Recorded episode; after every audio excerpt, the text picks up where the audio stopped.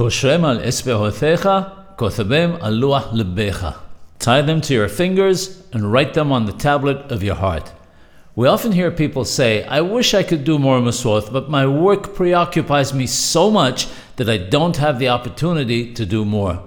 The Yerushalmi tells us that there's a comparison to be made between the 10 fingers and the 10 stages involved in making bread. The 10 start with the plowing and end with the separation of the challah from the dough.